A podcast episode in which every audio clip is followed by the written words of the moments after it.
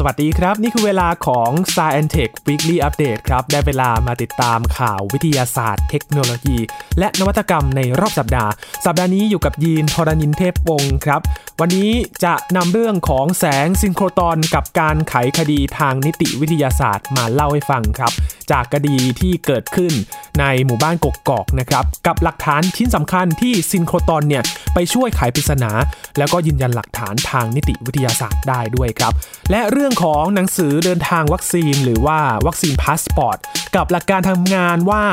มันจะทำงานอย่างไรเชื่อมต่อข้อมูลทั่วโลกต่างๆ ได้อย่างไร รวมถึงความกังวลเกี่ยวกับความเหลื่อมล้ำที่อาจจะเกิดขึ้นนะครับ และจะมีวิธีอย่างไรเพื่อที่จะเชื่อมข้อมูลต่างๆ ทั่วโลกได้บ้างครับ และนักวิทยาศาสตร์ครับมีข้อมูลที่น่าสนใจเกี่ยวกับหญ้าทะเล ที่จะเป็นกุญแจสำคัญต่อ การต่อสู้กับภาวะโลกร้อนครับ แต่ว่าปัญหาก็คือว่าหญ้าทะเลนั้นอาจจะมีจำนวนลดลงไปเนื่องจากการกระทำของมนุษย์ ทั้งหมดนี้ติดตามได้ใน Science Tech Weekly Update สัปดาห์นี้ครับ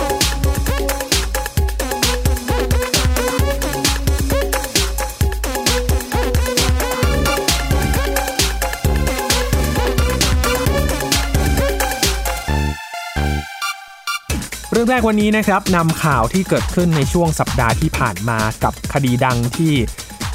ทำให้เรากระจ่างชัดมากขึ้นนะครับ มีการออกหมายจับแล้วก็ยืนยันว่าใครเป็นผู้ต้องหาสำหรับคดีที่เกิดขึ้นที่หมู่บ้านกกกอกนะครับ แต่ว่าเบื้องลึกเบื้องหลังของคดีนี้มีสิ่งที่น่าสนใจเกิดขึ้นครับ กรณีไปพบเส้นผมของบุคคล แล้วก็ใช้แสงซินโครตอนนี่แหละครับ มาช่วยยืนยันว่า เส้นผมนี้เนี่ยเป็นของใครและนำมาวิเคราะห์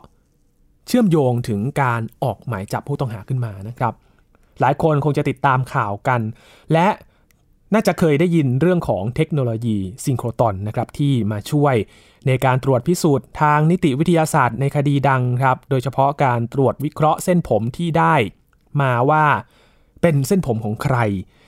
ซึ่งวันนี้ครับเราจะ มาทำความรู้จักกับแสงซินโครตอนที่มากขึ้นนะครับ พูดถึงหลักฐานทางนิติวิทยาศาสตร์ครับ สิ่งนี้ไม่โกหกนะครับ เพราะว่ามีหลายเหตุที่ใช้คลี่คลายประกอบกับหลักฐานอื่น ๆ และเทคโนโลยีซินโครตอนนี้ก็เป็นอีกวิธีหนึ่งครับ ที่มาใช้ในการตรวจสอบหลักฐานทางนิติวิทยาศาสตร์ครับพูดถึงแสงซินโครตอนนั้นมาทำความรู้จักกันนะครับว่ามันคืออะไรกัน แสงซินโครตอนเป็นแสงที่สว่างจ้ากว่าดวงอาทิตย์ครับ เกิดจากกระบวนการทางวิทยาศาสตร์ และก็วิศวกรรมที่ซับซ้อนเลยทีเดียวครับ โดยการใช้เครื่องเร่งอนุภาคอิเล็กตรอนที่มีความเร็วสูงมาก จนได้พลังงานออกมา ทั้งอินฟราเรดอัลตราไวโอเลตและรังสี X นะครับนำไปใช้ประโยชน์หลากหลายอย่างด้วยกันครับ ทั้งการตรวจสอบและก็วิจัยสิ่งของทั้งทางกายภาพชีวภาพ ระดับลึกถึงโมเลกุล และก็อิเล็กตรอนที่อยู่รอบตัวเราครับ ที่ประเทศไทยเรามีสถานีวิจัยซินโครตอนด้วยนะครับ อยู่ที่มหาวิทยาลัยเทคโนโลยีสุรนารีที่จังหวัดนครราชสีมาครับ ที่เรียกว่าเป็นแสงมหัศจรรย์เนี่ยก็เพราะว่า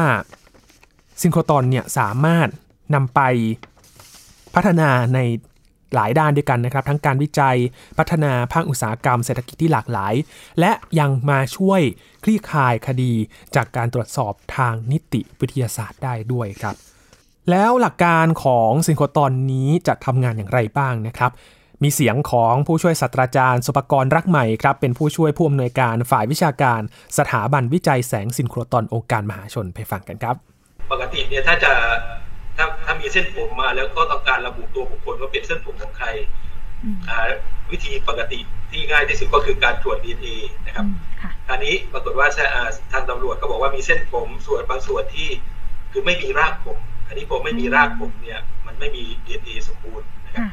ก็คือเส้นผมตัวดีเอเนี่ยมันอยู่ในนิวเคลียสซึ่งนิวเคลียสจะมีเฉพาะที่รากผมเท่านั้นอันนี้ถ้าได้ผมที่ไม่มีรากมาเนี่ย มันก็จะมีเฉพาะเซลล์เส้นผม ซึ่งมีเฉพาะ DNA อีกชนิดหนึ่งที่เรียกไมโตคอนเดรีย DNA ซึ่งเป็น DNA ที่มาจากไข่ของแม่อย่างเดียว ไม่มีส่วนของพ่อมานั้น DNA ส่วนนั้นทางตำรวจก็วิเคราะห์ได้เขาก็วิเคราะห์ไปแล้วนะครับ ก็ก็จะสืบได้เฉพาะตัวบุคคลที่อยู่ทางแม่ของเกี่ยวข้องกับทางแม่ของเจ้าของเส้นผมนะครับ ซึ่งข้อมูลก็ผมก็ไม่ทราบว่าใช้ประโยชน์อะไรตรงไหนบ้างนะครับ แต่คราวนี้ทางผมก็เอามาหาข้อมูลเพิ่มเติมจากเส้นผมพวกนี้นะครับนั้นก็คือเราเราไม่ได้ดู DNA นะครับตำรวจเขาวิเคราะห์ DNA เองนะครับแต่นี้เส้นผมที่มาเราก็อย่างแรกที่ดูคือเราดูโครงสร้างสามมิติข้างในเส้นผมนะครับ คราวนี้ จริงๆทางตำรวจเขาก็มีเครื่องมืออื่น เช่นกล้องจุลทรรศน์อิเล็กตรอนนะครับซึ่งสามารถดูพื้นผิวเส้นผมได้นี่จะเทียบเส้นผมสองเส้นเนี่ยว่าเออมันอาจจะมาจากคนเดียวกันไหมหรือว่าไอ้เส้นผมนี้มันเป็นขนสัตว์หรือเปล่า หรือว่าเป็นผมคนหรือเป็นอะไรอย่างนี้ส่วนใหญ่เขาก็ต้องต้องดูลักษณะทางกายภาพมันนะครับอันนี้ตำรวจก็มีกล้องจุลทรรศน์อิเล็กตรอนซึ่งดูพื้นผิวได้ อันนี้ทางผมเนี่ยเรามีสถานีทดลองที่เราดูโครงสร้างสามมิติ ของวัตถุโดยใช้รังสี X ได้นั้นเป็นโค รงสร้างสามมิติที่ resolution สูงนั้นเราสามารถดูโครงสร้างเส้นผมตั้งแต่ผิวนอก เข้าไปถึงข้างในดูเมดูล่าดูคอร์เทกซ์ดูดูทุกอย่างข้างในได้นะครับมันก็จะได้ข้อมูลเพิ่มขึ้นเพื่อเอามาวิเคราะห์เปรียบเทียบเส้นผมครับอืมก็คือเปรียบเทียบว่ามันตรงหรือว่าใกล้เคียงกับกับใครบ้างอย่างเงี้ยใช่ไหมคะอ่าใช่ครับ ก็หรือหรือว่าจะดูว่าผมสองเส้นมันมันมาจากเส้นเดียวกันไหมถ้าดูดูผิวที่มันขาดดูอะไรนี้ดูหลายอย่างนะครับ แล้วก็อีก ส่วนหนึ่งก็คือทางผมก็ร่วมกับตำรวจเราก็วิเคราะห์โครงสร้างองค์ประกอบของธาตุที่อยู่ในเส้นผมจากคดีดังที่เกิดขึ้นในรอบสัปดาห์นั้นเป็นเพียงหนึ่งตัวอย่างเท่านั้นนะครับคุณผู้ฟัง เราจะพาย้อนไปว่าซินโครตอนนั้นมาช่วยไขคดีทางนิติวิทยาศาสตร์อะไรได้บ้างนะครับ จริงๆเนี่ยปัญหาทางอาชญากรรมเนี่ยเกิดขึ้น ทั่วทุกมุมโลกนะครับ และการที่จะสืบหาผู้กระทำความผิดที่แท้จริงมาลงโทษตามกระบวนการยุติธรรมเนี่ยก็เป็นเรื่องที่สำคัญมากๆ เพราะฉะนั้นเราจะต้องหาหลักฐานที่ จะผูกมัด หรือว่ายืนยันได้ว่า ผู้นั้นเป็นคนกระทำผิดได้จริงๆนะครับโดยเฉพาะจะต้องรวบรวมพยานหลักฐาน มายืนยันให้สามารถพิสูจน์ความผิดได้อย่างชัดเจนนะครับอย่างในหลายประเทศที่เกิดขึ้นครับพาไปดูตัวอย่างที่ญี่ปุ่นกันก่อน แสงซิงโครตอนเนี่ยก็เป็นตัวหนึ่งที่มาชี้ชัดถึงสารหนูในหม้อแกงกะหรี่ ที่เป็นหลักฐานมัดตัวแม่บ้านที่เขาจะหวังฆาตกรรมหมูในประเทศญี่ปุ่นครับเรื่องนี้นี่เกิดขึ้นเมื่อปี 2541 นะครับ เกิดเหตุสะเทือนขวัญขึ้นที่จังหวัดวาคายามะทางตะวันตกของญี่ปุ่นครับ นางมาซุมิฮายาชินะครับเป็นแม่บ้านวัย 47 ปี เขาโกรธแค้นที่เพื่อนบ้านรังเกียจนะครับ จึงลอบใส่สารพิษลงไปในแกงกะหรี่ แล้วก็ไปแจกจ่ายในงานเทศกาลอาหารพื้นเมือง มีผู้เสียชีวิตด้วยกัน 4 ราย แล้วก็ล้มป่วยกว่า 60 ราย ภายหลังเหตุการณ์นี้ครับ นางฮายาชิถูกจับตัว แต่ว่าปฏิเสธทุกข้อกล่าวหาเลยครับ จากบันทึกการสอบสวนของตำรวจเนี่ยก็ไม่พบลายนิ้วมือของผู้ต้องหาอีกทั้ง พยานก็ไม่ชัดเจน แต่มีภาชนะที่ใช้ในการทำอาหารครับ แต่จากการตรวจสอบหลักฐานด้วยวิธีการทั่วไปในห้องปฏิบัติการ ก็กลับไม่พบสารที่เรียกว่าสารหนูหรือว่าจุดเชื่อมโยงใด ๆ เลยครับ เนื่องจากว่าสามีของนางฮายาชินะครับเขามีอาชีพเป็นช่างทาสีครับ ซึ่งมีสารที่ผสมอยู่ในสี นางไฮยานาชิก็เลยได้ช่วยเหลือสามีในการล้างทำความสะอาด แปลงและก็อุปกรณ์ทาสีต่างๆครับทำให้เธอรู้ว่า การล้างสารที่มีชื่อว่าอาร์เซนิกเนี่ยออกจากอุปกรณ์ได้อย่างไร และเธอก็ใช้วิธีการนี้ครับในการล้างภาชนะ ที่เธอใช้ทำอาหารด้วยเช่นเดียวกันครับ จนกระทั่งมีนักวิทยาศาสตร์ที่มีความเชี่ยวชาญด้านซินโครตอนและโลหะนะครับ ที่ทราบว่าสารอาร์เซนิกเนี่ยเมื่อผสมกับโลหะก็จะมีการเปลี่ยนแปลง โครงสร้างในระดับโมเลกุลทำให้ไม่สามารถตรวจหาด้วยวิธีการทั่วไปได้ครับ นักวิทยาศาสตร์กลุ่มนี้ก็เลยได้ติดต่อขอวัตถุพยานหลักฐานต่างๆนำไปวิเคราะห์ด้วยแสงซินโครตอนนี่แหละครับ แล้วก็พบว่าอุปกรณ์การทำอาหารทุกอย่างของนางฮายาชินั้น ต่างก็ปนเปื้อนด้วยสารอาร์เซนิกทั้งสิ้น ผลก็คือว่านางฮายาชิก็ถูกตัดสินประหารชีวิตนะครับ อีกกรณีหนึ่งครับเกิดขึ้นที่ออสเตรเลีย มีการขายปริศนาม้าฟ้าแลบด้วยแสงคลินโกตอนครับม้าฟ้าแลบเนี่ยเป็นม้าแข่งฝีเท้าดีที่สุดในโลกตัวหนึ่งเลยนะครับ มีอายุอยู่ในช่วงปีคศ 1926 ถึง 1932 ครับ ถือว่าเป็นขวัญใจของชาวออสเตรเลีย แล้วก็นิวซีแลนด์เลยนะครับ เพราะว่าลงแข่งเมื่อไหร่ก็ชนะทุกครั้ง สมัยนั้นใครๆจึงอยากล้มม้าฟ้าแลบตัวนี้ครับ แต่เจ้าของม้าฟ้าแลบ แล้วก็รวมไปถึงจ็อกกี้นะครับต่างก็ไม่ยอมให้ล้มม้านะครับ เพราะว่าเป็นการติดสินบนในการแข่งขันเพื่อให้แพ้ครับพยายามที่จะเอาชนะให้ได้นั่นเองนะครับเจ้ามาฟาแลบก็เลยเป็นเป้าหมายของกลุ่มนักพนันอย่างมากเลยครับ เคยถูกลอบฆ่าด้วยปืนไรเฟิลถึง 2 ครั้ง แต่ก็สามารถรอดมาได้ จนสุดท้ายครับอยู่ๆเจ้ามาฟาแลบตัวนี้ก็ตายในข้อของตัวเอง ด้วยอาการที่มีน้ำลายฟูมปากขึ้นมาครับ จากการพิสูจน์ซากโดยสัตวแพทย์ก็พบว่าอวัยวะภายในของเจ้ามาฟ้าแลบเนี่ยก็มีอาการบวมพองแล้วก็หยุดทำงาน แต่ไม่สามารถสรุปได้ว่าตายเพราะเหตุใดกันแน่ครับ ระยะเวลาผ่านไปซากม้าฟ้าแลบโครงกระดูกและหัวใจก็ถูกสตัฟฟ์ไว้ครับ แล้วก็กระจายไปอยู่ตามพิพิธภัณฑ์ต่างๆ ในออสเตรเลีย แล้วก็นิวซีแลนด์ จนกระทั่งผ่านมาหลายปีเลยนะครับ มาถึงปีคศ 2000 มีนักวิทยาศาสตร์กลุ่มหนึ่งครับเขาได้ให้ข้อสรุปการตายของเจ้าม้าฟ้าแลบนี้ว่า เกิดจากการติดเชื้อแบคทีเรียเข้ากระแสเลือดอย่างรุนแรง แต่แล้วเมื่อปี 2006 ครับผ่านมาอีก 6 ปี นักวิทยาศาสตร์ ชาวออสเตรเลียก็ได้ใช้แสงซินโครตรอน มาในการที่จะตรวจหาสาเหตุการตายของม้าฟ้าแลบอีกครั้งหนึ่งครับ โดยการวิเคราะห์จาก ขนแผงของคอม้านะครับ ทั้งหมด 6 เส้นด้วยกัน พบสารอะร์เซนิกครับ จึงสามารถสรุปได้ว่า ม้านั้นถูกวางยาหรือว่าวางสารเอสนิกอย่างแน่นอน นอกจากนี้ยังสามารถพิสูจน์ได้ว่า กระบวนการสตัฟฟ์ม้า ที่ต่างก็มีการใช้สารอาร์เซนิกด้วยนั้นสารตัวนี้เนี่ยที่อยู่ตามเส้นขนของม้าก็จะมีรูปแบบของโมเลกุลที่แตกต่างไปจากสารอาร์เซนิกที่อยู่ในกระแสเลือดอย่างสิ้นเชิงเลยครับ เพราะฉะนั้นก็เลยแยกออกได้ว่า ไอสารอาร์เซนิกที่เอามาใช้เนี่ยเอามาใช้สตัฟฟ์หรือว่าถูกนำมาวางยากันแน่ครับ ก็เลยเป็นหลักฐานที่มัดตัวได้ชัดเจนนะครับว่า การตายของม้าฟ้าแลบเนี่ยเกิดจากอะไรกัน และการที่ม้าถูกวางยาด้วยสารอะซินิกนี้ก็เนื่องจากว่าในยุคนั้นเป็นยุคที่มีการทำเหมืองแร่อยู่มากครับ จึงไม่ยากนะครับกับการที่จะไปหาซื้อสารตัวนี้ที่มีการขายอยู่ทั่วไปตามร้านขายยา แล้วก็สารเคมีในอดีตนั่นเองนะครับ นี่คืออีก 2 ตัวอย่างจากต่างประเทศครับ ที่เรานำมายกตัวอย่าง ให้ได้ฟังกันเกี่ยวกับประสิทธิภาพ แล้วก็ความสามารถของแสงซิโครตอนนะครับที่มาช่วยไขปริศนาได้อย่างดีเลยทีเดียวครับ และก็หลักฐานเหล่านี้มัดตัวได้อย่างชัดเจน เพราะฉะนั้นจะทำการไปหลบหลีกเลี่ยงแบบนี้ก็คงจะยากนะครับ นี่คือตัวอย่างหนึ่งของเทคโนโลยีครับที่มาช่วยในการไขปริศนาในคดีทางนิติวิทยาศาสตร์นั่นเองครับ ต่อกันที่เรื่องของโควิด -19 ครับ และก็เป็นที่พูดถึงมากเลยหลังจากที่หลาย ๆ ประเทศรวมถึงประเทศไทยเองก็เริ่มที่จะมีการฉีดวัคซีนกันแล้ว แล้วก็อยากจะได้หลักฐานในการยืนยันตัวตนว่าฉีดวัคซีน เพื่อที่จะเดินทางไปยังประเทศต่าง ๆ นั่นก็คือวัคซีนพาสปอร์ตนั่นเองครับ วันนี้จะมาทำความรู้จักกันว่าเจ้าวัคซีนพาสปอร์ตเนี่ยมันทำงานกันอย่างไร และความพยายามของภาครัฐในประเทศต่าง ๆ นั้นเขามีการเก็บข้อมูลอย่างไรกันบ้างนะครับสำนักข่าว Voice of America เขาวิเคราะห์เรื่องนี้ครับ อย่างในสหภาพยุโรปเนี่ยประเทศในแถบเอเชียบางประเทศด้วยนะครับ รวมถึงอุตสาหกรรมการบินต่างๆ เขาก็ได้เสนอแนวคิดขึ้นมาครับให้มีการจัดทำวัคซีนพาสปอร์ตขึ้นมา หรือว่าหนังสือเดินทางวัคซีนนั่นเองนะครับ จัดทำขึ้นมาเพื่อที่จะเปิดบริการการท่องเที่ยวในขณะที่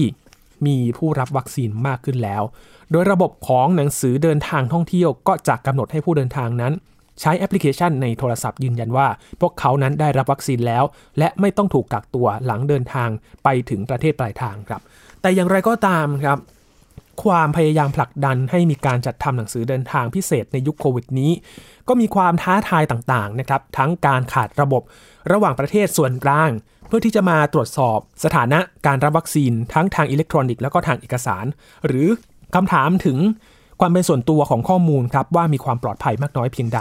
และการปฏิบัติอย่างไม่เท่าเทียมต่อผู้เดินทางจากประเทศที่ได้รับวัคซีน และประเทศที่ยังไม่ได้รับวัคซีนอย่างทั่วถึงนะครับ ก็อาจจะทำให้เกิดปัญหาความเหลื่อมล้ำได้นั่นเอง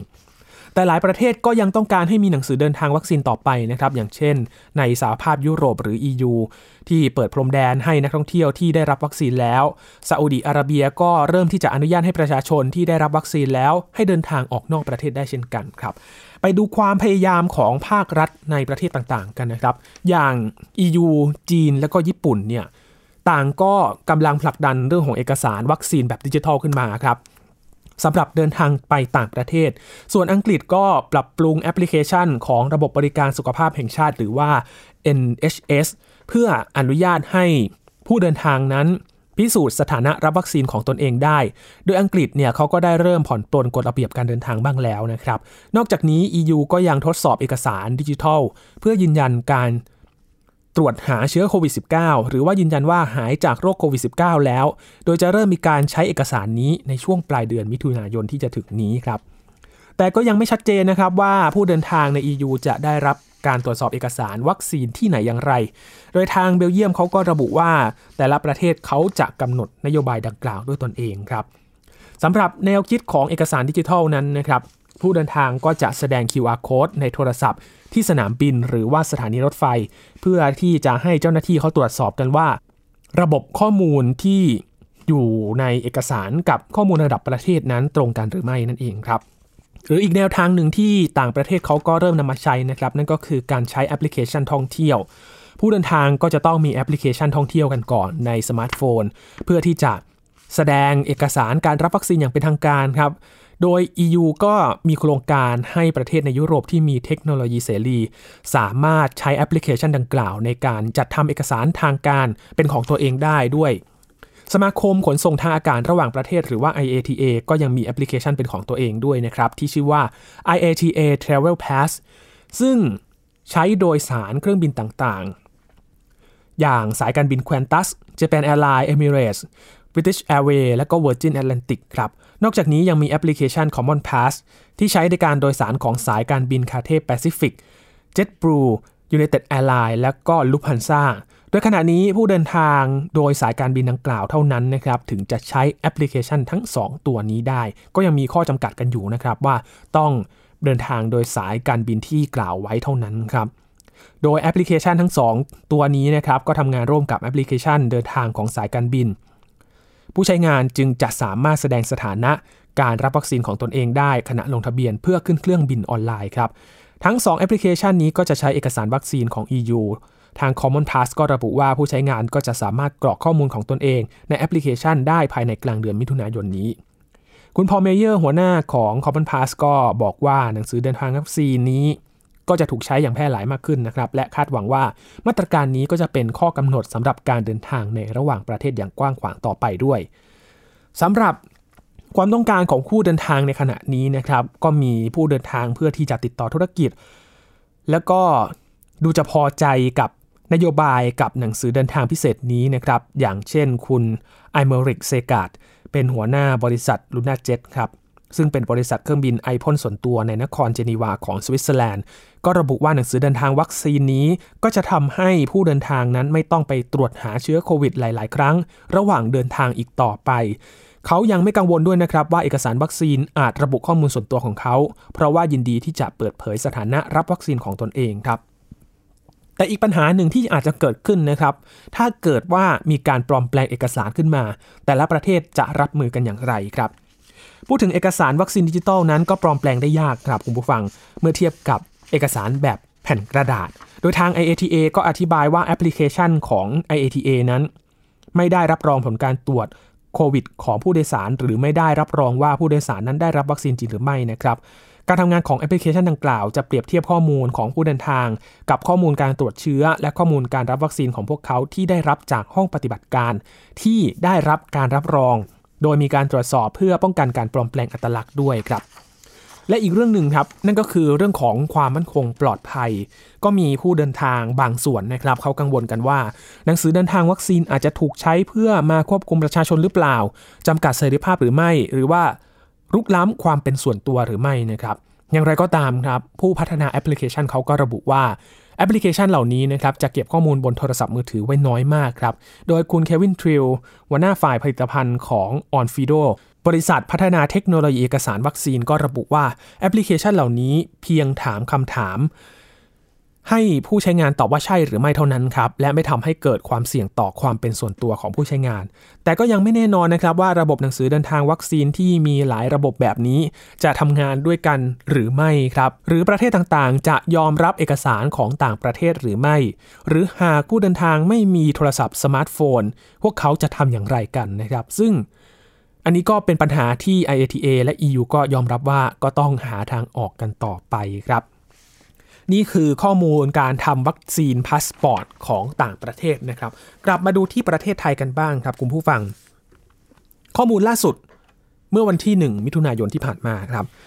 ขณะนี้ทางกรมควบคุมโรค มีขั้นตอนการขอวัคซีนพาสปอร์ตแล้วนะครับ ก่อนที่จะเดินทางไปต่างประเทศ โดยผู้ที่เดินทางจะต้องเข้ารับการฉีดวัคซีนป้องกันโควิด -19 ให้ครบถ้วนก่อน เพื่อที่จะได้เอกสารรับรอง การฉีดวัคซีนของประเทศไทยครับ ส่วนเอกสารหลักฐานที่ต้องใช้ในการขอหนังสือรับรองก็คือพาสปอร์ตหรือว่าหนังสือเดินทาง ที่มีอายุการใช้งานเหลือมากกว่า 6 เดือนนะครับ ทั้งตัวจริงแล้วก็สำเนา บัตรประจำตัวประชาชนทั้งตัวจริงแล้วก็สำเนา เอกสารรับรองการได้รับวัคซีนป้องกันโควิด -19 ของไทย ที่ยืนยันว่าได้รับวัคซีนครบถ้วนแล้ว และก็เตรียมค่าใช้จ่ายในการออกเอกสารรับรอง 50 บาทต่อเล่มครับขณะนี้ก็ยังมีการจำกัดการขอ วัคซีนพาสปอร์ตของไทยนะครับต้องไปขอที่ 4 หน่วยงานในสังกัดกรมควบคุมโรคเท่านั้นครับ นั่นก็คือ สถาบันบำราศนราดูรสถาบันป้องกันควบคุมโรคเขตเมือง หรือว่าสปคม กรุงเทพด่านควบคุมโรคติดต่อระหว่างประเทศ ท่าอากาศยานสุวรรณภูมิ และก็กองโรคติดต่อทั่วไป กรมควบคุมโรคเท่านั้นนะครับ นี่คือข้อมูลล่าสุดที่เกิดขึ้นสำหรับการขอวัคซีนพาสปอร์ตของไทย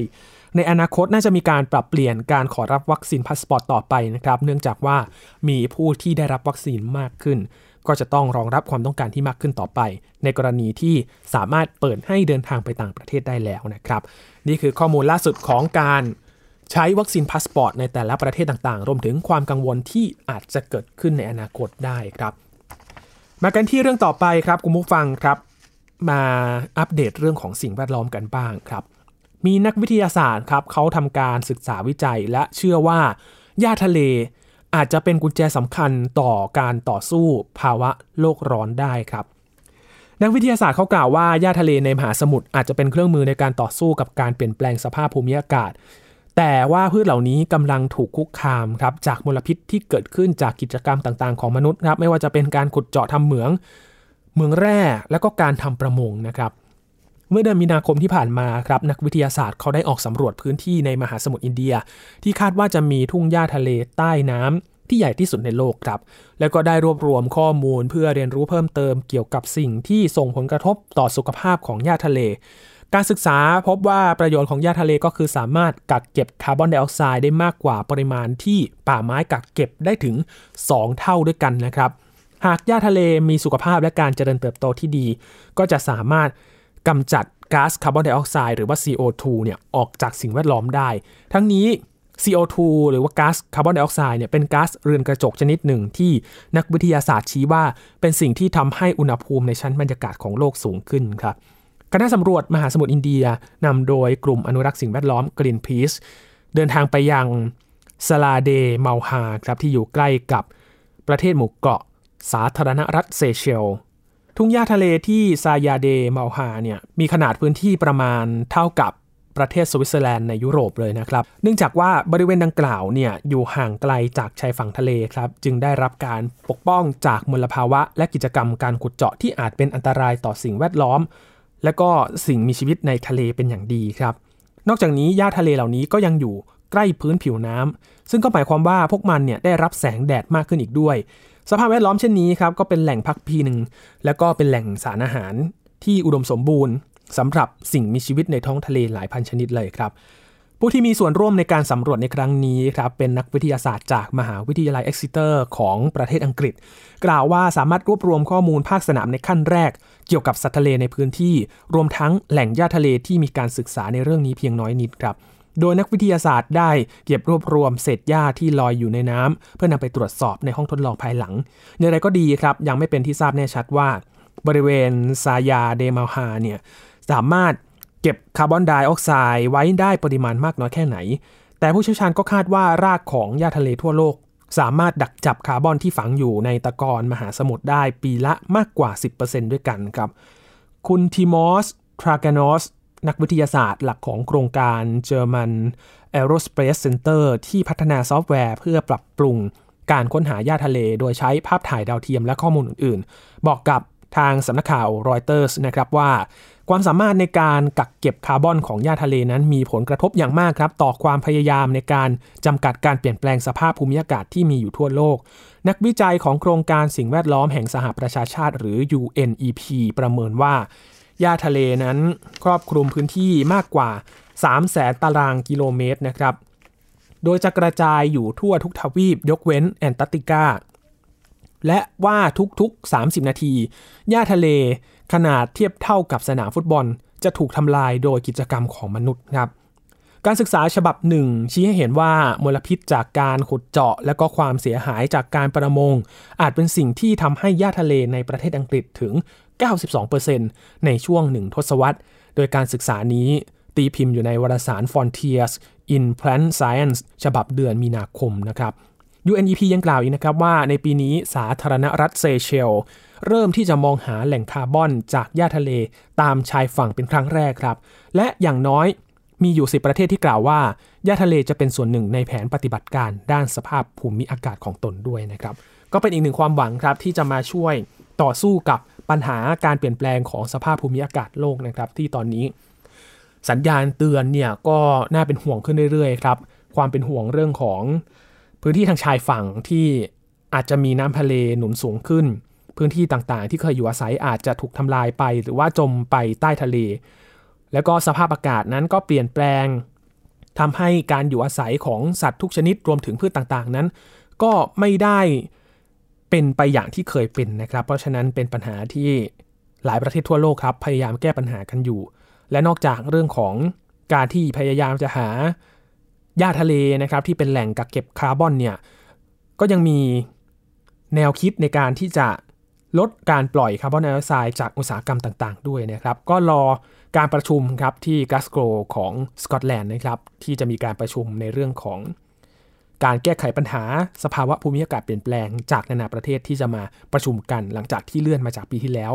ในสถานการณ์โควิด -19 ทำให้หยุดชะงักไปนะครับทั้งหมดนี้คือ Science Tech Weekly Update ที่เรามาอัปเดตข่าวในรอบสัปดาห์ครับ ทั้งข่าววิทยาศาสตร์เทคโนโลยี และนวัตกรรมครับ คุณผู้ฟังติดตามรายการก็ได้ที่ www.thaipbspodcast.com นะครับ รวมถึงพอดแคสต์ช่องทางต่างๆ ที่คุณกำลังรับฟังอยู่ครับ อัปเดตเรื่องวิทยาศาสตร์เทคโนโลยี และนวัตกรรมกับเราได้ที่นี่ทุกที่ทุกเวลาเลยนะครับ ช่วงนี้